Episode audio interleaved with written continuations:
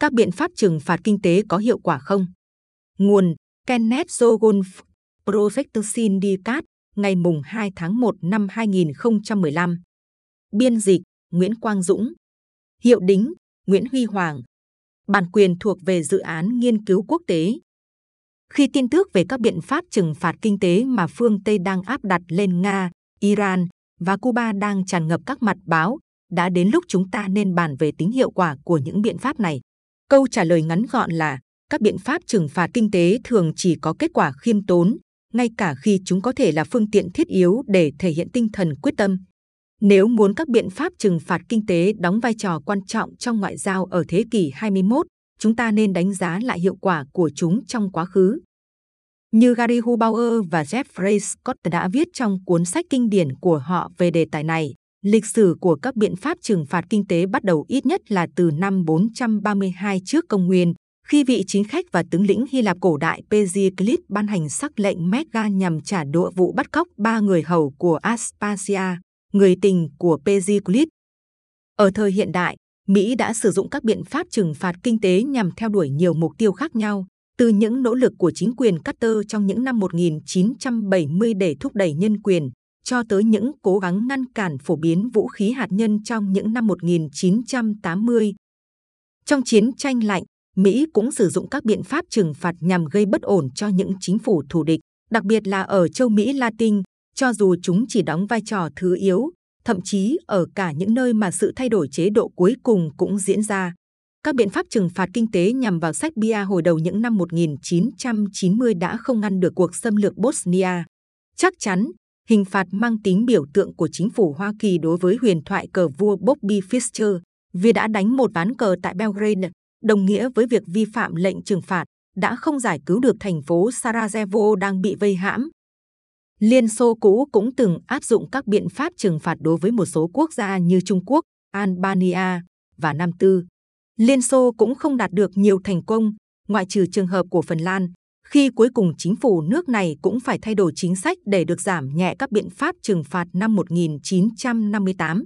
Đa số biện pháp trừng phạt thời hiện đại là do nước lớn áp đặt lên nước nhỏ, dù cũng có trường hợp hai bên là những nước ngang cơ, chẳng hạn như trong cuộc xung đột kéo dài từ những năm 1950 tới những năm 1980 giữa Anh và Tây Ban Nha nhằm giành quyền kiểm soát Gibraltar.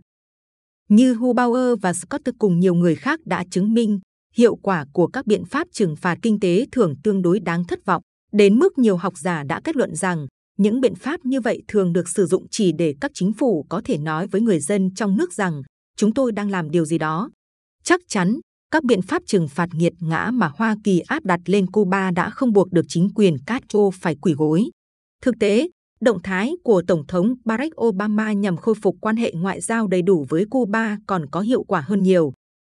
Nhưng các biện pháp trừng phạt đôi khi cũng có hiệu quả sự đồng thuận mạnh mẽ của quốc tế trong việc áp đặt các biện pháp trừng phạt lên Nam Phi trong những năm 1980 đã giúp chấm dứt chủ nghĩa phân biệt chủng tộc apartheid. Tương tự, các biện pháp trừng phạt đã đưa Iran đến bàn đàm phán, dù không rõ chính phủ nước này sẽ sẵn sàng gác lại những tham vọng hạt nhân của họ được bao lâu. Và nền kinh tế Nga hiện nay cũng đang gặp khó khăn, dù nhiều người cho đây chỉ là một cú đấm ăn may, bởi những thiệt hại thực sự là do giá dầu thế giới sụt giảm trầm trọng. Một số người ở Nga, nơi giá dầu sụt giảm đã làm thâm hụt nặng ngân sách chính phủ, cáo buộc Hoa Kỳ và Ả Rập Xê Út đã âm mưu đánh gục nước Nga. Nhưng như thế là đánh giá quá cao các chiến lược gia Hoa Kỳ. Nguyên nhân chính khiến giá dầu giảm mạnh là do tăng trưởng kinh tế của Trung Quốc đi xuống và của cách mạng năng lượng đá phiến tại Hoa Kỳ. Nền kinh tế Trung Quốc chững lại đã góp phần khiến giá cả hàng hóa cơ bản toàn cầu giảm, gây hậu quả nghiêm trọng cho nền kinh tế các nước như Argentina và Brazil, nơi chính quyền Hoa Kỳ có lẽ ít có tranh chấp. Một trong những nguyên nhân chính khiến các biện pháp trừng phạt kinh tế kém hiệu quả trong quá khứ là do không phải mọi quốc gia đều tuân thủ chúng. Ngoài ra, những khác biệt đáng kể của dư luận trong nước ở những quốc gia áp đặt các biện pháp trừng phạt cũng gây khó khăn cho việc thực hiện triệt để chính sách này. Hơn nữa, những quốc gia đưa ra các biện pháp trừng phạt phải sẵn sàng đối mặt với những rủi ro của chính họ. Bắc Triều Tiên có lẽ là chế độ tàn ác bậc nhất trên thế giới hiện nay, và người ta chỉ có thể hy vọng rằng chính phủ độc tài của nó sẽ sớm sụp đổ. Chính quyền họ Kim vẫn nắm quyền dẫu cho họ đang phải chịu đựng nhiều biện pháp trừng phạt kinh tế nặng nề, Có lẽ là do Trung Quốc vẫn chưa sẵn sàng rút lại sự ủng hộ của mình vì lo sợ một đất nước Triều Tiên thống nhất nằm sát bên dưới của nó. Người ta cũng thường quên rằng có nhiều quan điểm khác nhau trong quan hệ quốc tế, ngay cả trong những tình huống cực đoan nhất.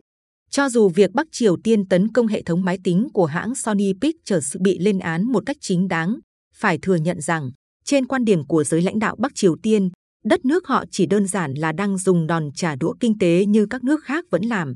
Sony Pictures đã sản xuất một bộ phim hài chế giễu lãnh đạo Bắc Triều Tiên, vị tướng trẻ Kim Jong-un. Đây là sự lăng nhục không thể chấp nhận và giới lãnh đạo Bắc Hàn đã đáp lại bằng việc phá hoại kinh tế thay vì hành động quân sự. Đừng quên rằng Nga cũng đã sử dụng các cuộc tấn công mạng để phục vụ những mục đích đối ngoại của mình. Thật vậy, Nga sở hữu nhiều tin tặc đáng gờm hơn Bắc Triều Tiên, dù đa số những tài năng đứng đầu hiện lại làm việc cho mafia thay vì tham gia các hoạt động chiến lược. Trong một thế giới mà sự phổ biến hạt nhân giữa các nước lớn đã khiến chiến tranh quy ước toàn cầu trở nên không tưởng, các biện pháp trừng phạt kinh tế và phá hoại có lẽ sẽ đóng vai trò lớn trong địa chính trị thế kỷ 21. Thay vì ngăn chặn xung đột, các biện pháp trừng phạt kinh tế do Pericles đề ra thời Hy Lạp cổ đại cuối cùng đã châm ngòi chiến tranh Pelopon. Chúng ta chỉ có thể hy vọng rằng trong thế kỷ này, những người khôn ngoan hơn sẽ chiếm ưu thế và rằng các biện pháp trừng phạt kinh tế sẽ đem lại những thỏa thuận thay vì bạo lực.